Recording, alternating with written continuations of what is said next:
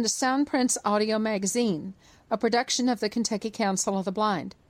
Soundprints is underwritten by the American Printing House for the Blind and the Louisville Downtown Lions Club. I'm Carla Ruschival. I'm your host for this week's magazine.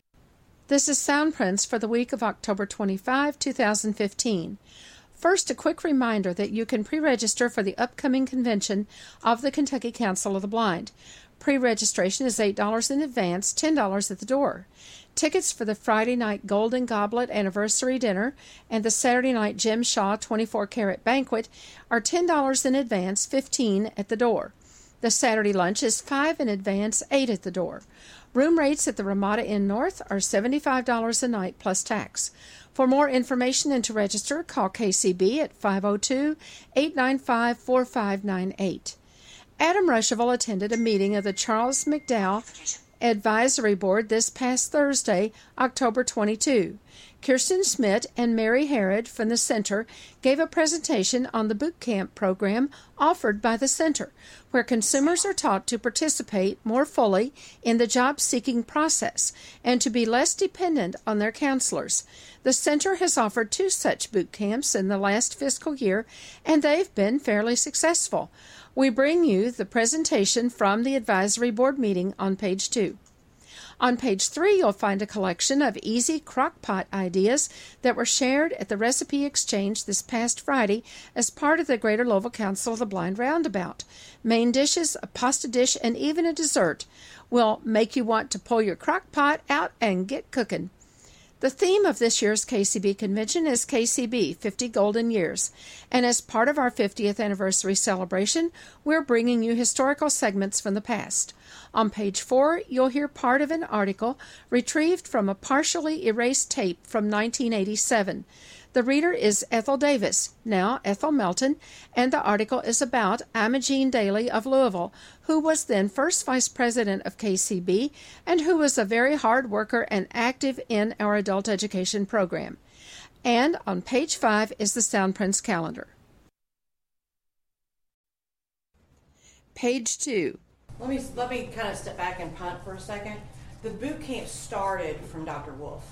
Um, we had her come out and talk to us several years ago, and the agency leadership wanted us to, to kind of change some things here and do some things that were different. And so we worked, well, Dr. Wolf worked with some of the group, gosh, for several years on changing classes when they when we we had phases. You know, when we we're going to change the schedule, and we we're going to change the classes and move things around and do phases. And so I came in on the third phase, which was the boot camp. So we worked with Dr. Wolf um, for about a year. She has developed a program called Pre Employability Skills Training. We took that and made it into our own. We still use the same 15 modules that she uses, but we call ours Employment Boot Camp as opposed to Pre Employability Skills Training. We are not getting them jobs. We are teaching them how to find their own job. I want everybody to understand that because I think in the beginning it got a little skewed and they thought we were finding people jobs because a lot of the people that were in the program were from Louisville and Jenny is here, and Jenny has a lot of contacts, and so she was able to, you know, get people together in line with things. So of our ten people in the first group, six are working. And Dr. Wolf had said the success rate was have them all working in 18 months, and we had six before even a year. So we felt pretty good about that. Um, we did a lot of preparation. We did a year of preparation with Dr. Wolf. She came in town, and we worked for days on end. You know, she her program was based in English. It was England. She, all her words were English words and England terminology. So we had to go in and we had to assign people to do different modules, and we had to change those. So it was a lot of prep work to get that done.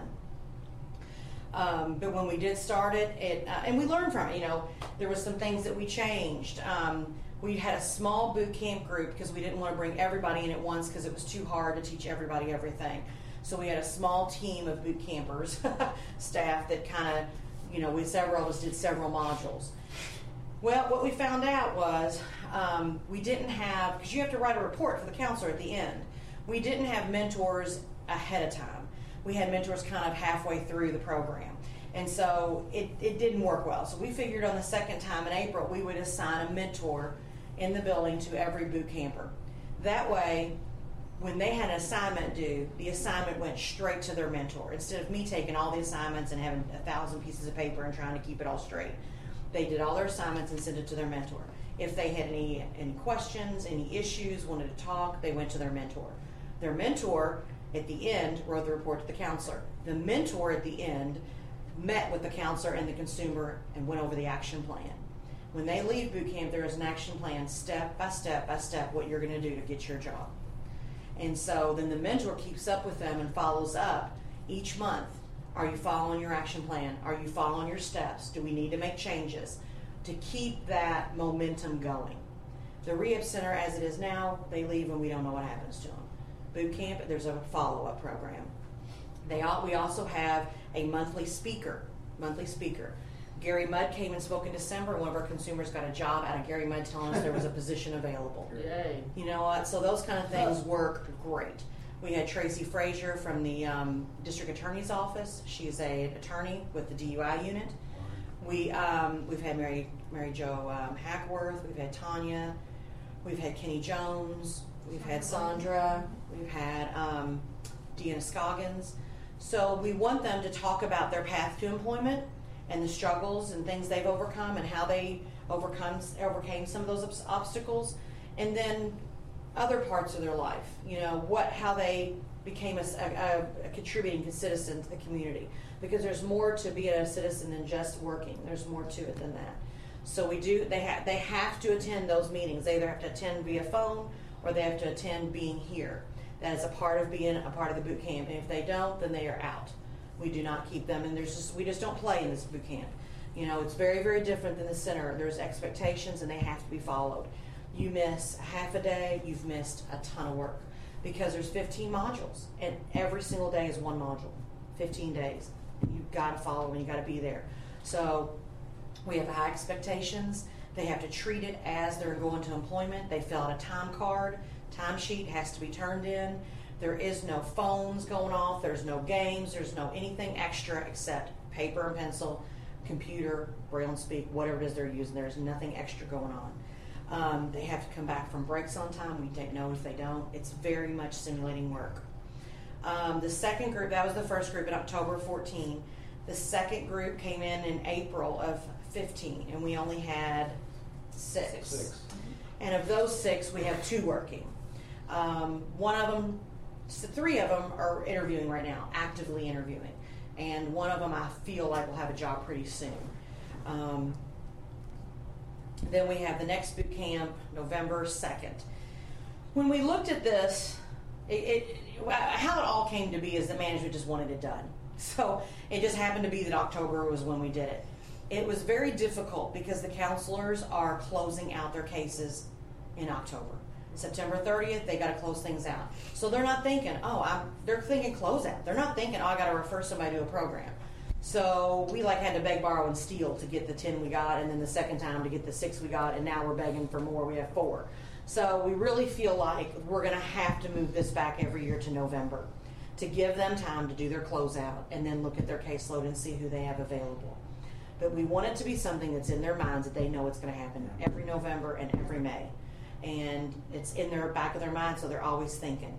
Um, we did make the changes that we made where we, we assigned the mentors in the beginning. We brought up the action plan on day three as opposed to day 8, 10, 12. We brought it up on day three when Jenny talks because we found the first group didn't understand the whole action plan thing. It took a it took several days to get that through to them. You bring it up in action and you I bring it up in three and I think Adam and Teresa actually were up there when, when people were trying to get a handle on the action plan. I think that's the day I might have brought them up. And they were having. Might have been. of a time. They might have been. So we changed it and brought it up in day three. We um, we didn't have them print out their assignments. They emailed it all to their mentor. All that made a huge, huge help and change. Um, so right now we only have four for November, and you really need to have six. You know, you need to be able to break them up in groups. You need to have participation. You can't just have one person sitting there never responding, never saying anything. So it helps to have six. We would like to have eight every single time. If I could have eight every single time, I'd be happy. Um, How we many tr- weeks is it? How? It's three Three. weeks. It's 15 days, 15 modules.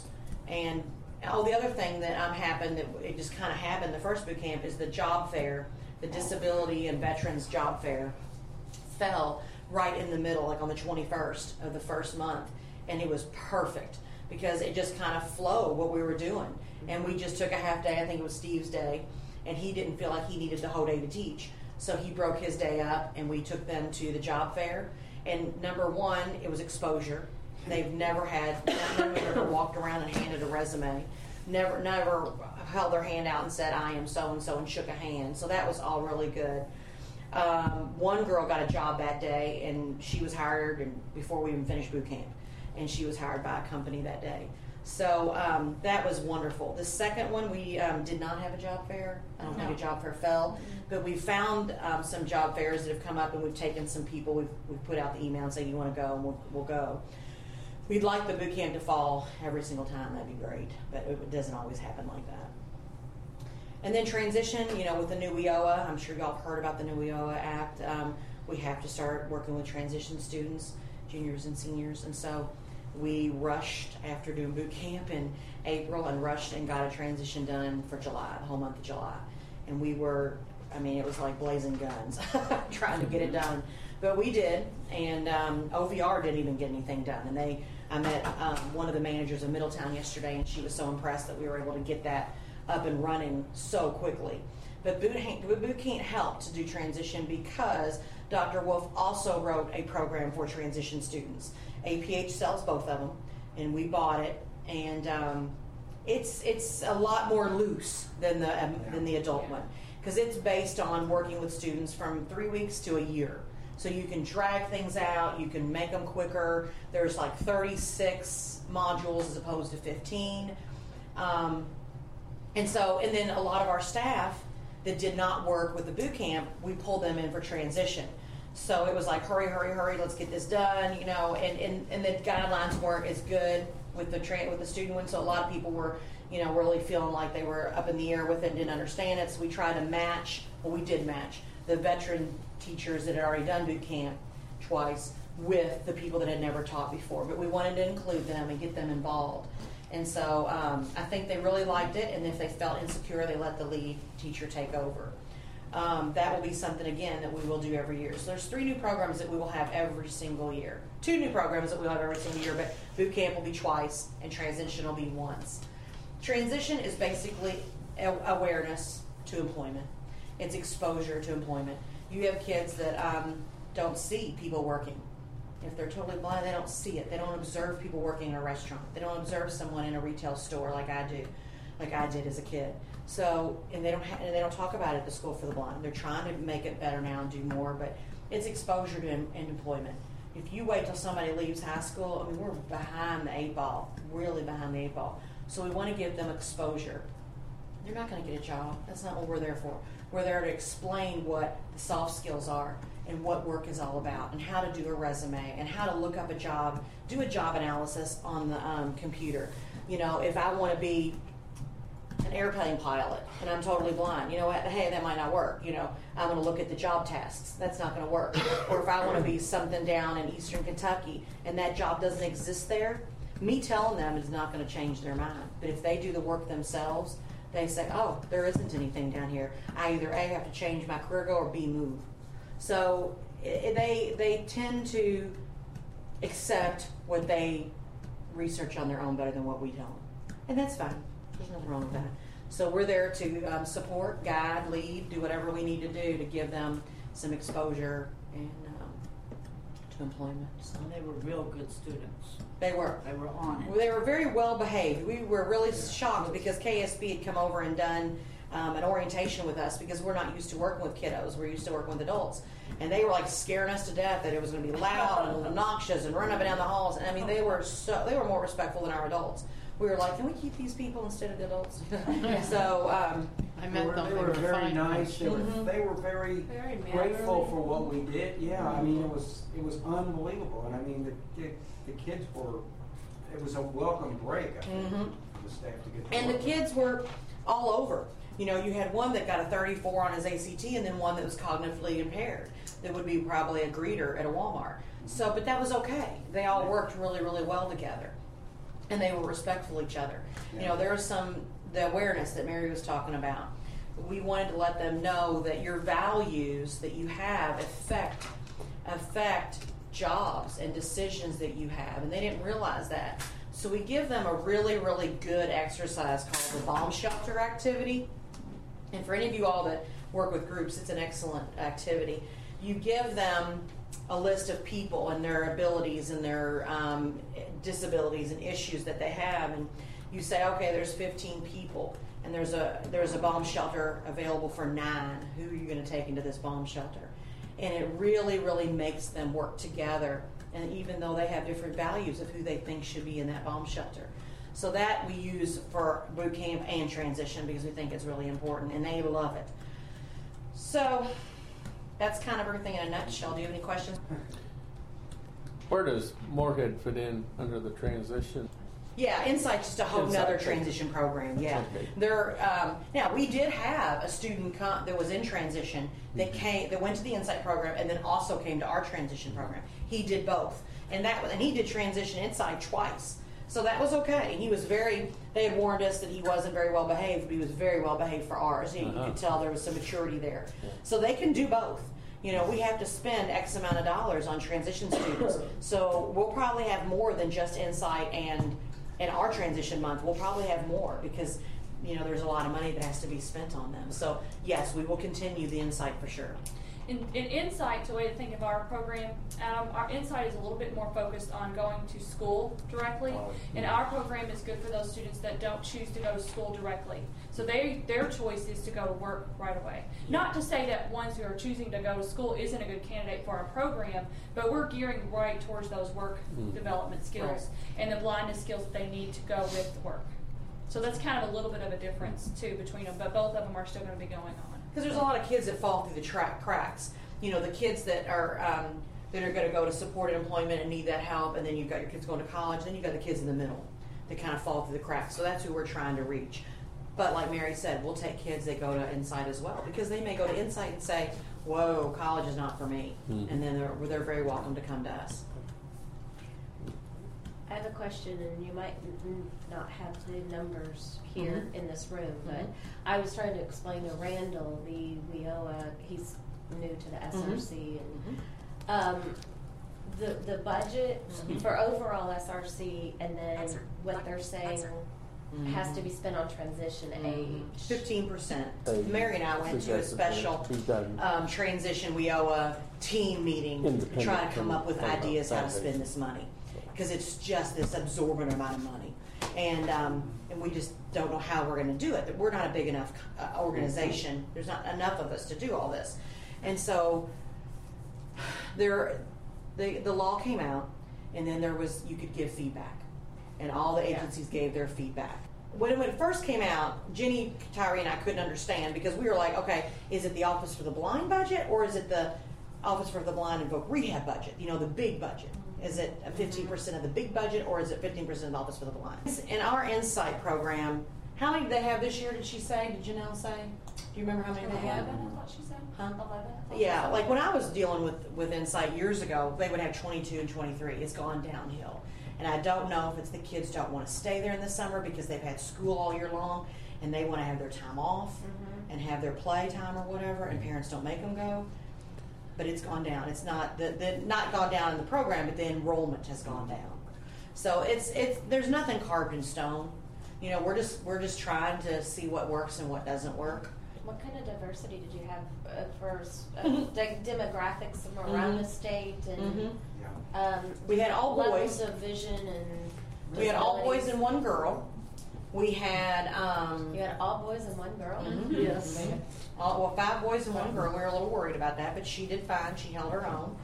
Um, she was totally blind. The rest of them had some sight.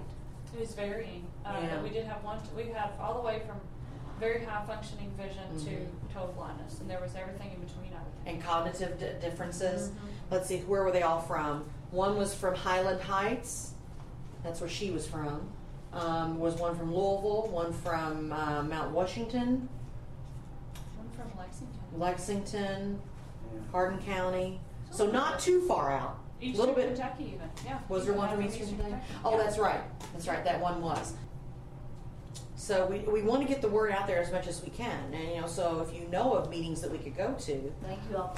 Find books and more in accessible media with APH's free of charge Louis database. Http colon slash slash louis dot aph dot org. Locate accessible educational materials from nearly 200 different agencies. APH products and textbooks can also be located using Louis. New extended searching now available with free Louis Plus.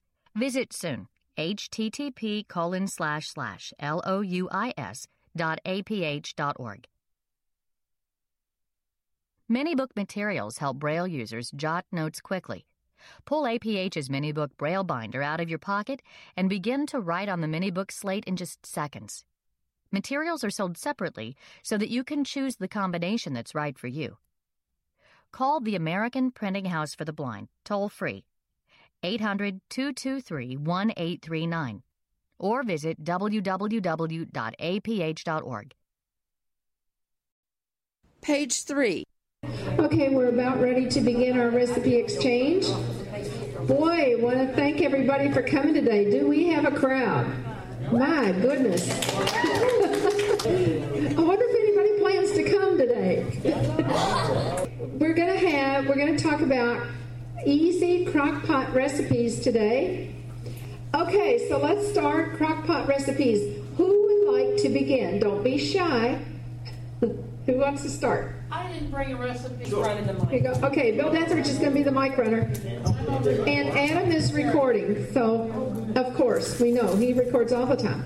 When you cook in the crock pot, cream of anything soup is your friend. And you can. Yesterday I put carrots. I just scrubbed my carrots real good and clean and left the skins on them. And they were, and I put those in the crock pot and small, kind of in small pieces. I didn't put them. They were like, oh, two inches long. I didn't want them huge. And then I um, put in some small potatoes and put a roast on top. It was a pork roast. I thought I had a beef roast, and it turned out it was a pork roast. But that was okay. Anyway, I dumped in a can of mushroom soup. So here we have carrots, potatoes, mushroom soup, and a chopped onion. And I added about oh, a third of a can of water to that. And put the lid on the crock pot, put it on low, and let it cook all day from like 8 in the morning till about 5 in the evening. So we're talking nine hours. And it was delicious. I mean, the meat fell apart. It was so good. And the carrots were done all the way through. And oh, it was just really yummy. So that's just a real easy thing you can do. Put in some meat and some potatoes and carrots and onion and cream of something soup.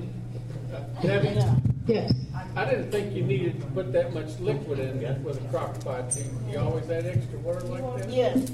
I did this time. I, I, I wanted it to be more like gravy, but you know, a thin gravy. But if you don't add the water, you can just you can just put in a, a can of soup and you're fine.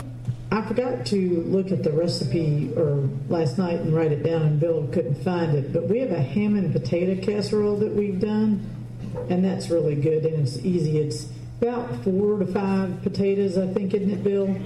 And I get that um, package, the uh, pre-cooked ham, the little uh, ham. Uh, not the real tiny ones, but the I think they're called that ham pieces. That sounds I good. can give you the rest of the recipe.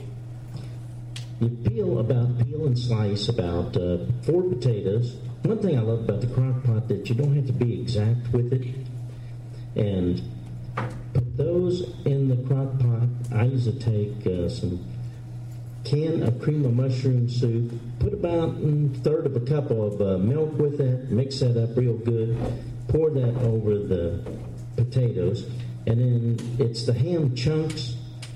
Sometimes I'll just dump the whole pack in there. It's a small pack that you can get. Just dump the whole pack in there. Like lunch meat ham? No, no, no. Little chunks. No, they're chunks of ham. You can get them in a package. Yeah, they're a package. Yeah, ham chunks. And put those in, and then a cup of uh, cheddar cheese, pour that over the top of that. Put it in the crock pot, and um, you put it on low and let it go all afternoon. And when you're finished, it's going to be great. Yeah. we used to make this spaghetti sauce. Now I know you can buy Prego, but sometimes um, that's not enough. So I make when I have a large thing of spaghetti to make, I do it this way: I brown and drain two pounds of ground beef and put that in the crock pot, and I add to that one large can and two small cans of tomato soup, one large can and two small cans of tomato sauce, a tablespoon of Italian seasoning. Sometimes I add more, but it's just according to, I just taste it. And a pinch, and it really isn't much, of cayenne pepper. It's a very, very tiny pinch. And I cook that for six hours. And uh, we used to make that a lot. Um, don't make it as much anymore because Prego got better. But, uh, but, uh, but, but that's a good homemade recipe. Anybody else? I have pork and sauerkraut. Ooh, yes. Oh, no. Just don't go anyplace Talking about a good way to stink up our crock pot. Oh, it it is good. I agree. Donna, Yeah. here you go. I use uh, six uh, butterfly pork chops, these real lean pork chops, two um, regular sized cans of sauerkraut, or maybe one large one, and um, just uh, cook it for five or six hours or till it smells done. Oh, I, I also put I put the uh, I uh, add um, like two cans of water. Just fill the sauerkraut up. Uh, just fill the cans up with water. And Another thing that I'm gonna try, but I haven't tried it yet. I just keep forgetting to do this, but I'm gonna put a can of sauerkraut juice instead of the water one day to have have it even even more sauerkrauty. And you can you can um, what I do is I have that with with uh, with mashed potatoes. Uh, I either get some of the those country crock mashed potatoes in the um, the, in the you know uh, frozen uh, mashed potatoes, uh, or either use instant mashed potatoes and just and you put the put all that over the top of the mashed potatoes and kind of make a one dish meal after you get the sauerkraut and pork out of the crock pot. Just put it over the mashed potatoes, or you can you can use uh, you can put this recipe over the top of just heat up some tater tots and put it over top of there. You can just eat it separately from the potatoes, and it's really really good. That that's a really great meal if you like sauerkraut, which a lot of people don't. You could cut an apple up and put in there while it's cooking, and and that'll take some of the sourness away, make it taste a little sweeter. Somebody, Sorry. Who's that, Mary? Mary, Elaine and Mary both. Uh, I do a roast beef in the crock pot. First, I put my onions, cut one onion up, I cut one pepper up. I um, also uh, put the carrots in it, and also put the sweet potatoes in it, and uh, trying to think what else. And then I put about a pound and a half of roast beef in the crock pot. They say if you put your vegetables on the bottom, that they will cook better and the meat be on top. And then I um, put the water, make sure the water is covered all the way up to the top over the meat. And then I put minced onions in it, and I put ground um, garlic sauce in it. I put min- meat tenderizer in it, and and I cook it all day long. At the end of the day, it's all done, and it's real tender and delicious. Go ahead, Mary. All right, I have one that I do. Other people may do it probably, but this may be cheaper than going out and buying barbecue, I guess. What I do is either take a beef roast, or I guess it could be a pork roast, and just cook it in the crock pot.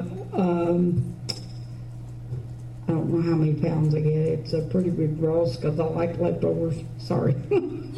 um, and then I cover it with, you know, with water. Put quite a bit of water in there, and I turn it on low because they say low you let cook for 12 hours. Or if I'm not home and want to cook it uh, while I'm at work, I just put it on high, and that'll make six hours.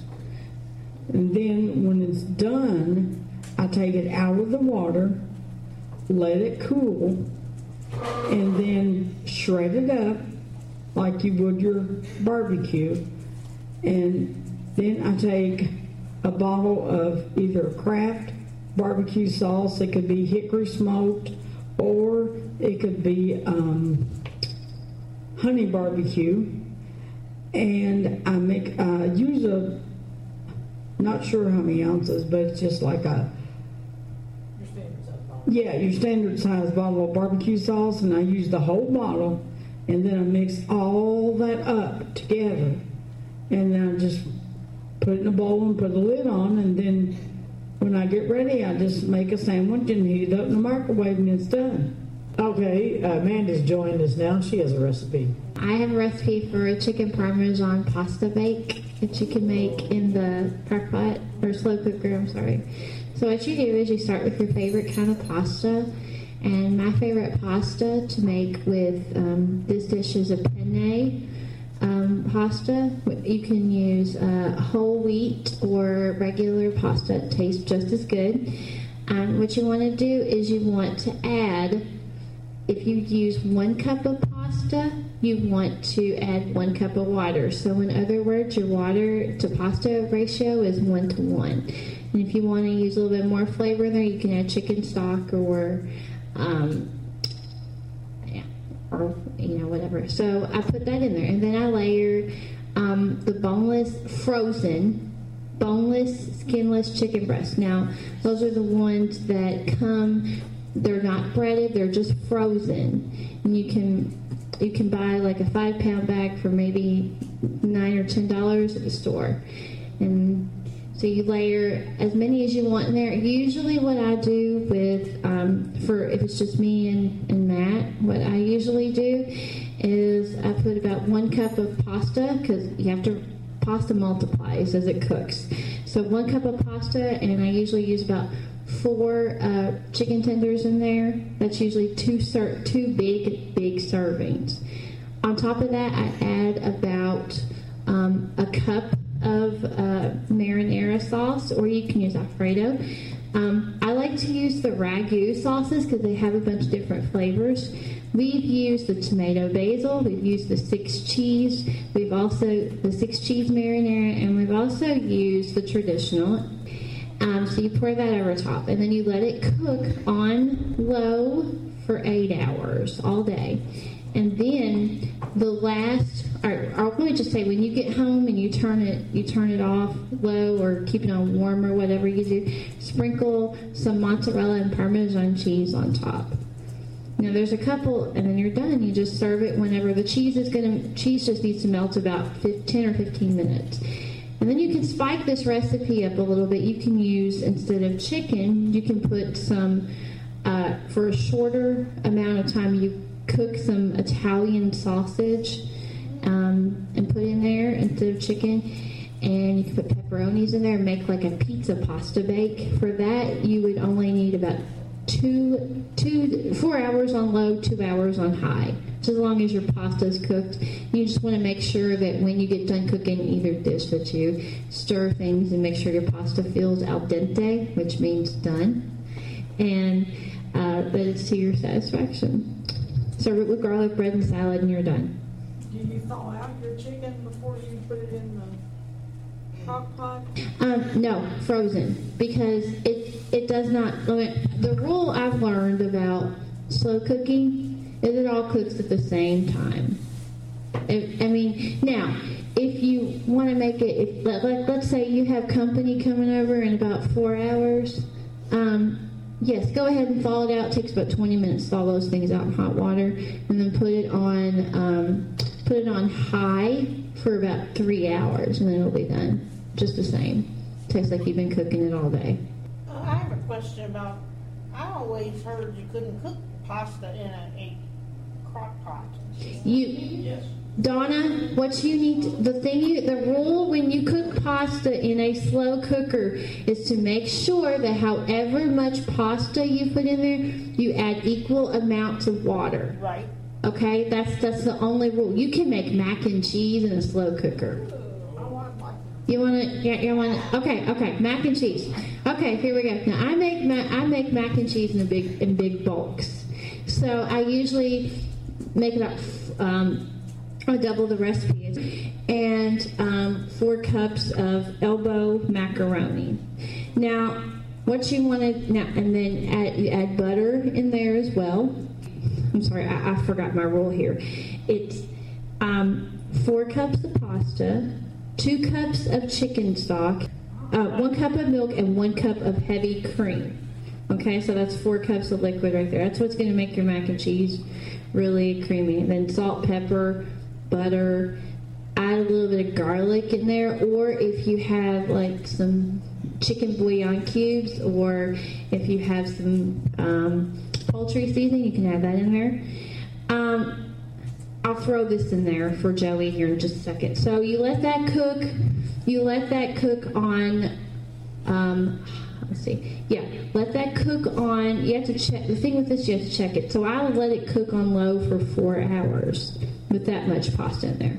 Then what you're going to do when your pasta's cooked to your satisfaction and it feels soft and it feels done, you're going to add your you're going to make it, add your cheese in there. You might want to add a little bit more milk and cream there and make it creamy. But I'm going to throw this in there for Joey. When you add your cheese in there, add some hot sauce in there.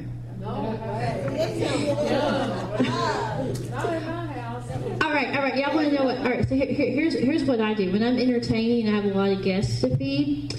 I add, I just do the cheese in there, like cheddar or Velveeta, whatever kind of cheese you want in there. If you want to get fancy, add your Gruyere and your um, and your provolones and all that.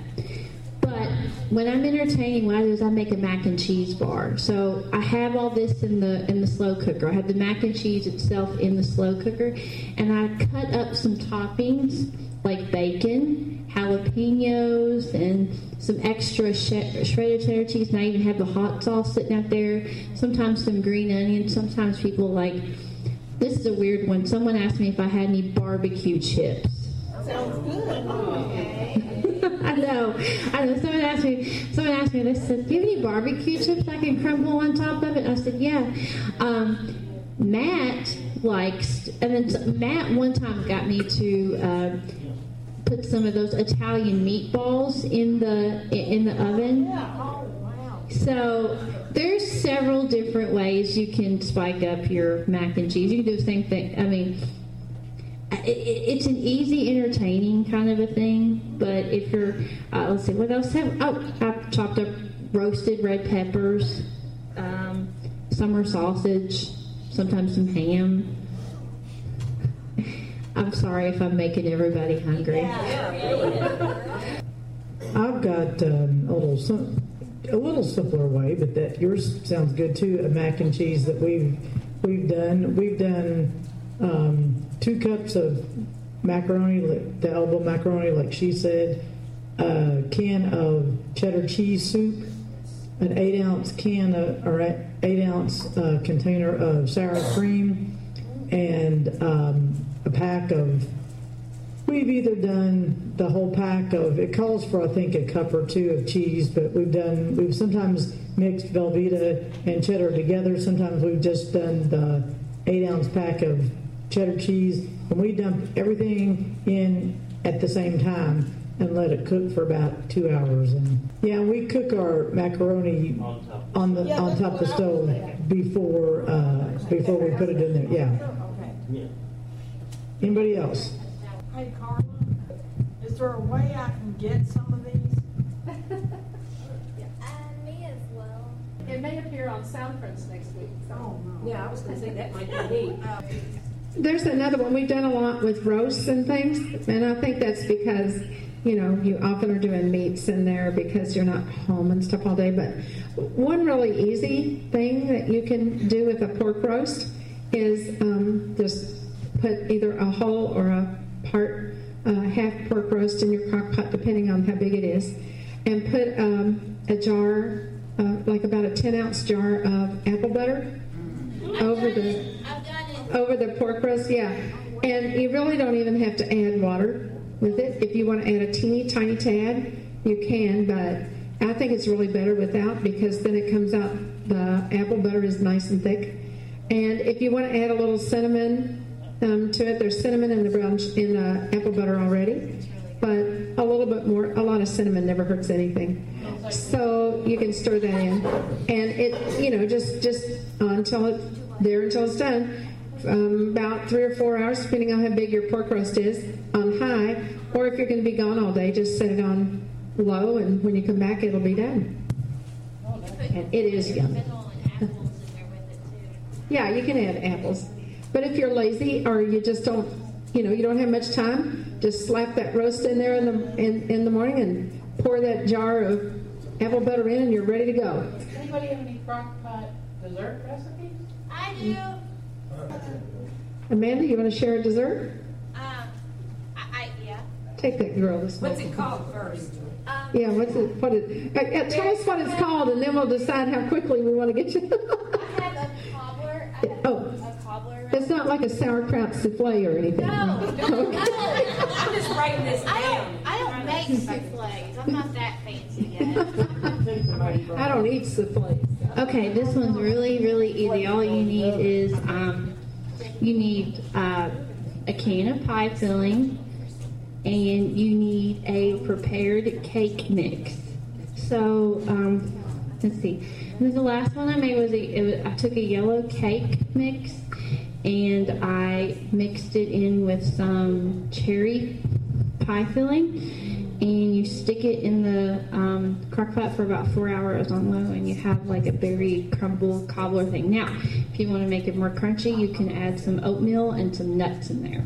Well, these have all been great recipes. Another thing we can do with these is we can create a section on the um, Louisville pages on our new website for our recipes. There's going to be a roundabout section on there, and this can be part of it. We can have our little cooking section. So.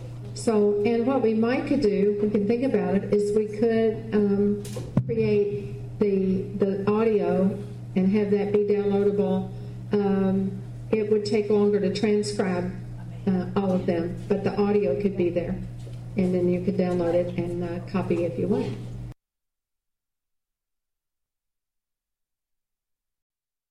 Page 4.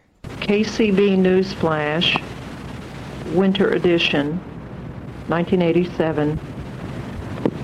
Getting to Know You continued.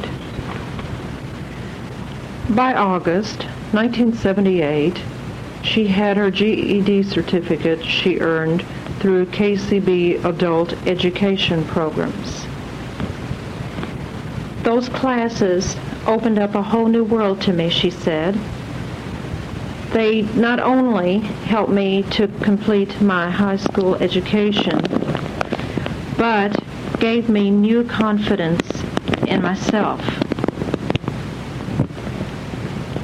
Imogene remembers her first glimpse of KCB.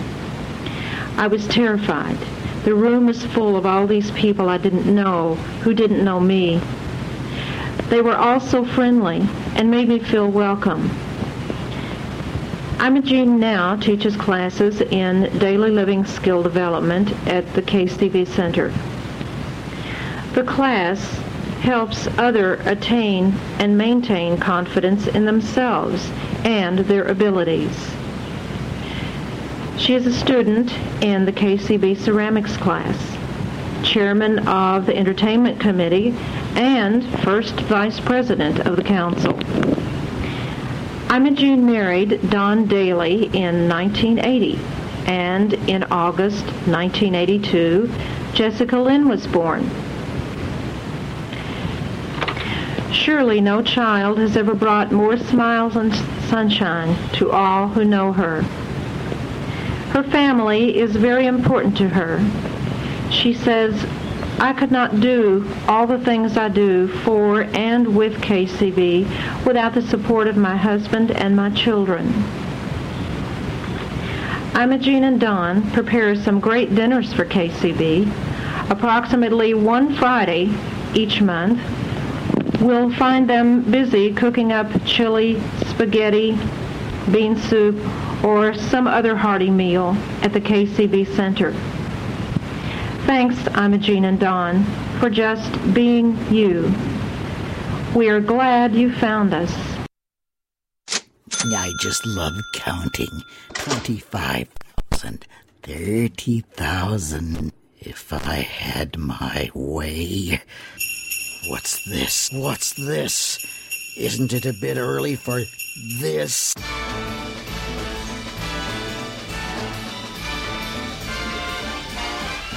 It's the most wonderful time of the year. It's not too early, especially if you plan to contribute to the fourth annual ACB Radio Holiday Auction. Well, then, I, I suppose you have plans telling them how they might contribute. Well, yeah, mister, we sure do. So come on, get busy. The deadline for contributing auction items is fast approaching. We need to know about your item by October 15th and receive all non perishable items in our Minneapolis office by November 1st. All donors will be positively recognized in a myriad of wonderful ways. So come on, get busy, mister. I suppose you could give me the details, but I make no promises. About donating items, contact the Minneapolis office at 612 332 3242. I just love muffins with prickly pear jelly inside and other treats. Can I have them? Of course, you'll have to buy them, mister. I never. just when is this auction? Sunday, December 6th. Much more about that soon. Now, uh, mister, would you happen to be Ebenezer Scrooge? Am I who? bah. Humbug. What do you think?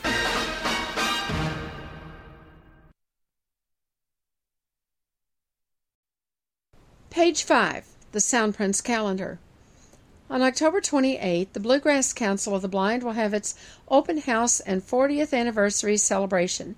From 12 to 6 p.m., lunch is 12 to 1, at the Bluegrass Council Community Room, 1093 South Broadway, Suite 1230 in Lexington. Call 859 259 1834 for information. On October 30, the Greater Louisville Council of the Blind will have a roundabout. 3:30 to 6 will be education and technology. 6:15 to 7 is dinner, $5 per person, and 7 to 10 is games and crafts. All at the United Crescent Hill Ministries, 150 State Street in Louisville. Call 502-895-4598 for details. October 31, KCB Next Generation will have a Halloween party. If you're visually impaired and under 40, you'll want to come dressed in a costume or just come as you are. It's from 4 to 10 p.m. at 3803 Yardley Court, Unit 4 in Louisville. Call Amanda Selm at 502 750 1774 or email Amanda at alsmoot, S-M-O-O-T, 87 at gmail.com.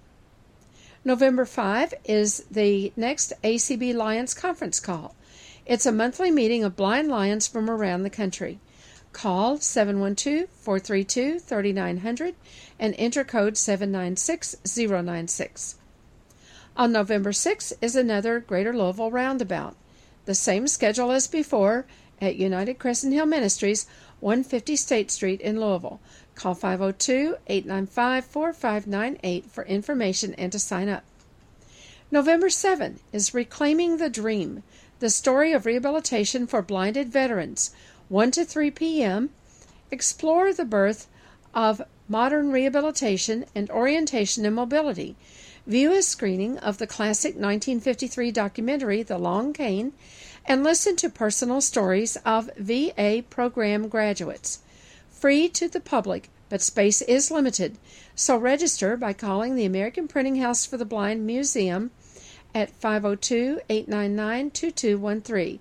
APH is located at 1839 Frankfort Avenue in Louisville. November 9 is the next Bluegrass Council community outing from 5 to 6:30 p.m. Call Bluegrass at 859 259 1834 for more information. On November 10, the Support Alliance for the Visually Impaired, SAVI, will have its next meeting from 1 to 3 p.m. Central Time. Gay Panel, Independent Living Administrator of the Kentucky Office for the Blind in Bowling Green, will be the speaker. It's at Wing Avenue Baptist Church, 628 Wing Avenue in Owensboro. Contact Rick Bogus at 270 684 4418 for more information. On November 12th, the Northern Kentucky Council of the Blind will have its next conference call meeting at 7 p.m. Call 605 475 4700 and enter code 155619. On November 13 and 14 is the Kentucky Council of the Blind State Convention. Workshops, programs, exhibits, food, and friends. Sponsored by the Kentucky Council of the Blind at the Ramada Inn North, 1041 Zorn Avenue in Louisville. Room rates are $75 a night plus tax. Convention registration is $33 in advance for all meals, workshops, programs, and it's $48 at the door. You can also purchase individual tickets for specific activities. For more information, call 502 895 4598. Also on November 13 and 14 is the annual Family Conference, sponsored by the Kentucky School for the Blind and Visually Impaired Preschool Services, VIPS. It's on the KSB campus at 1867 Frankfort Avenue in Louisville. Call Martha Hack at VIPS 502 498 2926 for more information. On November 19, the Kentucky School for the Blind will hold its fall concert from 6 to 7:30 p.m. in the Ritchie Auditorium on the campus of the school. Call 502-897-1583 for more information. November 20 is the Braille and Low Vision Carnival, 9 a.m. to 12:30 p.m. at KSB. It's activities for elementary students from around Kentucky, held on the KSB campus. 502 897 1583 for more information. November 20 will be a Greater Louisville roundabout. This will be education and technology from 3:30 to 6, dinner 6:15 to 7, $5 per person, and games and crafts from 7 to 10 at United Crescent Hill Ministries. Call 502-895-4598 for details. November 22 is the next ACB Families meeting. This is a uh, business meeting and is at 9 p.m. by telephone on the conference line at 605 475 6333. Enter code 1711553. On November 23, Guide Dog Users of Kentucky will hold its membership call at 7 p.m. on the conference line at 605 475 6006. Enter code 294444. November 28 is Family Day Open House from 10 a.m. to 3 p.m. at the American Printing House for the Blind. This is sponsored by the museum and it is open to all ages. The phone number to sign up is 502 899 2213. On November 29 will be the next meeting of the KSB Alumni Board. The phone number is 605 475 6006 and the code is 294444. The meeting is at 8 p.m. On November 30 is the next KCB board meeting. It is also at 8 p.m. on the same conference call number. In December, a couple of dates that you'll want to mark down. December 5 is the Holiday Card Factory, 10:30 a.m. to 12:30 p.m. at the APH Museum. This is a great chance to craft your own tactile ornament or make unique holiday cards. It's free, but space is limited. So call them at 502 899 2213 to sign up. That same day in the evening is the Council Christmas Party in Louisville. It's from 5 to 9 p.m. There'll be dinner, games, caroling, kids' activities, and Santa. $5 per person at United Crescent Hill Ministries. 502 895 4598 to sign up. On December 6th is the fourth annual ACB Radio Holiday Auction. It's from 7 to 11 p.m. live on ACB Radio. Visit the auction preview pages on the ACB website at www.acb.org. And on December 12 is the Northern Kentucky Council of the Blind Christmas Party at Rima's Diner, 635 Madison Avenue in Covington. More details coming soon. If you have questions about the Kentucky Council of the Blind, or you need information on resources for people with vision loss, call us at 502 895 4598 or email us at kcb at kentucky acb.org.